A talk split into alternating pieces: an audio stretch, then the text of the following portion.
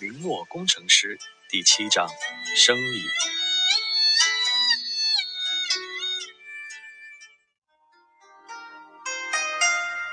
听到这话，弟弟李兴激动的脸上一喜，想笑又不敢笑，只伸手拉了拉李直的袖子。李直听到这话，也是喜上眉梢，笑道：“是啊，是啊，这里是卖肥皂的，你们要买吗？”那个妇女把手一横，指着其他几个同来的妇女说道：“我们都是来买肥皂的，要六块，你能便宜点吗？”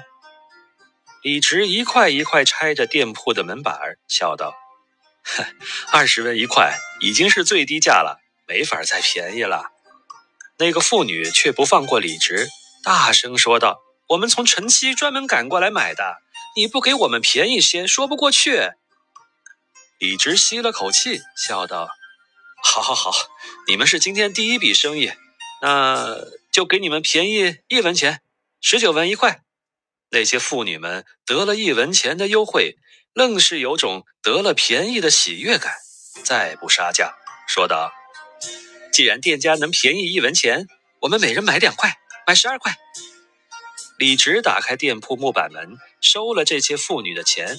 把十二块肥皂交给这些妇女。那些妇女离开前问了一句：“哎，你们哪里贩来的这些肥皂啊？”李直怕人惦记上肥皂配方，此时留了个心眼儿，没有说实话，而是淡淡回答道：“从江南运来的。”哎呀，果然是江南来的好东西啊！妇女们不再多问，携手而去。看着这些妇女们喜气洋洋的离开，李直和李兴数着两百多文的铜钱，高兴的恨不得跳起来。终于，这肥皂卖出去了，赚钱了，大哥，我们赚钱了，这可比胡椒好卖多了。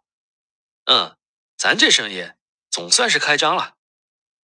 李直和李兴把那两百多文钱捧在手上，开心的听着铜钱碰撞时的声响。不过，让李直高兴的还在后头。这天上午，来买肥皂的人络绎不绝，无论是城东、城西，还是城南、城北，都有人得了消息，知道这肥皂的好处，一个个结伴来买。店家，我买一块肥皂。店家，我们买三块肥皂。哎，小二，给我拿两块肥皂来。一个上午。客户们就把一百六十块库存肥皂全部买光了。到了中午，那来买肥皂的人越来越多，李直的库存却已经全部卖完，再没有货物了。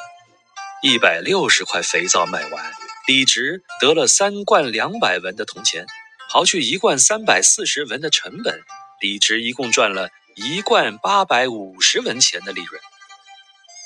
一天就能赚近两贯。折银子近二两，这要不了多久就能把萧家的债务还清了。李直满心的兴奋，有一种数钱数到手抽筋的兴奋感。他把母亲郑氏请来，坐在门店里，和来买肥皂的人解释没有货物了，让众人明天早上再来，自己则带着李兴去购买材料做新的肥皂。正是听李直说做肥皂。一天就赚了近两罐铜钱，真是听到一个天大的好消息，满心的欢喜。这么下去，岂不是能还上萧家的债务了吗？这么多顾客过来买肥皂，那是不是以后还要赚更多的钱？没想到自己的大儿子，这个被人称为呆子的李直，竟然这么出息，正是感到十分欣慰。也不知道他从哪个道士那里学来的这玩意儿，竟有这么大的作用。正是坐在店里，好言好语和赶来的客人一一解释，整个人仿佛年轻了十岁。看着商铺的钱盒子里满满的铜钱，李兴也是兴奋的脸上发红啊，跟在李直后面任劳任怨，再没有一丝对李直的轻视了。大哥。今天我们做多少肥皂啊？今天我们做三百块，下午做不完，要做到晚上了。我们去买些桐油来点灯，我们分头去买。我去买碱面和石灰。哎，你去买桐油和豆油吧。好嘞。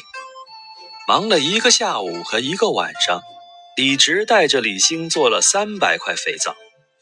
有了存货，安下心来。夜里，李直睡了个好觉。李直不知道，这肥皂的好处正以飞快的速度在天津卫城里传播开去。陶器房里陈家的丫鬟昨天走在东城横大街上，得了一小块肥皂，便按那店里小二的说法，拿着肥皂来洗澡。洗澡之前，他先洗个手试试。他拿水弄湿了双手，从桌子上拿那块小肥皂过来一搓拭，便呀的一声叫唤出来。他手上冒出许多泡沫出来。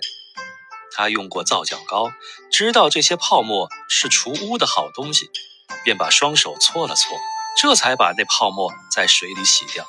泡沫一洗掉，他便感觉手上干干净净的，一点污渍也没有了，就连那难以洗去的汗垢也没了。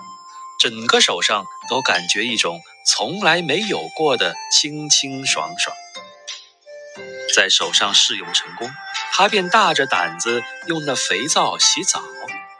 等他洗完澡，就更感觉这肥皂的神奇了，全身的汗垢污垢被洗得一干二净，整个人像是经历了新生一样清爽。比起以前小姐用来洗身子的皂角膏，那是强了不知道多少倍。得知了这肥皂的好处，这丫鬟不敢藏私，赶紧把这好处告诉了陈家小姐。走到小姐的房里，陈家丫鬟对正在绣花的陈家小姐说道：“小姐，今天我在街上得了一块叫做肥皂的东西，用来洗澡可干净了，比那皂角膏强了许多倍。”那肥皂出了好多泡沫，身上的汗臭味一下子就洗没了。那陈家小姐哦了一声，停下了手上的针线，问道：“可有你说的那么好？”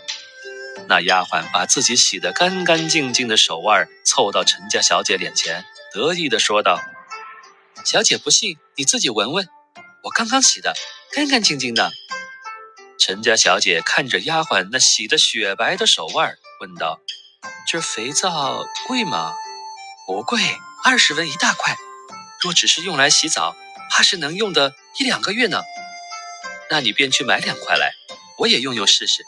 若真有那么好，改天我们去为爹爹和娘亲也买些来用。那丫鬟兴奋地答道：“好嘞。”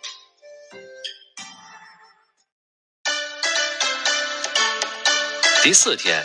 来李直家店铺买肥皂的人更多了。一大早正卯时，李直刚刚打开店门，就看见十几个人围在店铺门口等着开门。诸位，都是来买肥皂的？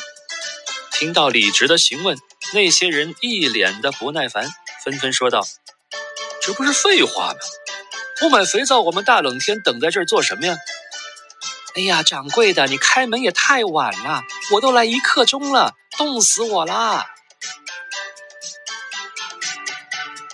感谢您收听由环江月演播的长篇小说《明末工程师》。如果您喜欢该专辑，您可以点赞、订阅或转发，感谢您的支持。我们下期再见。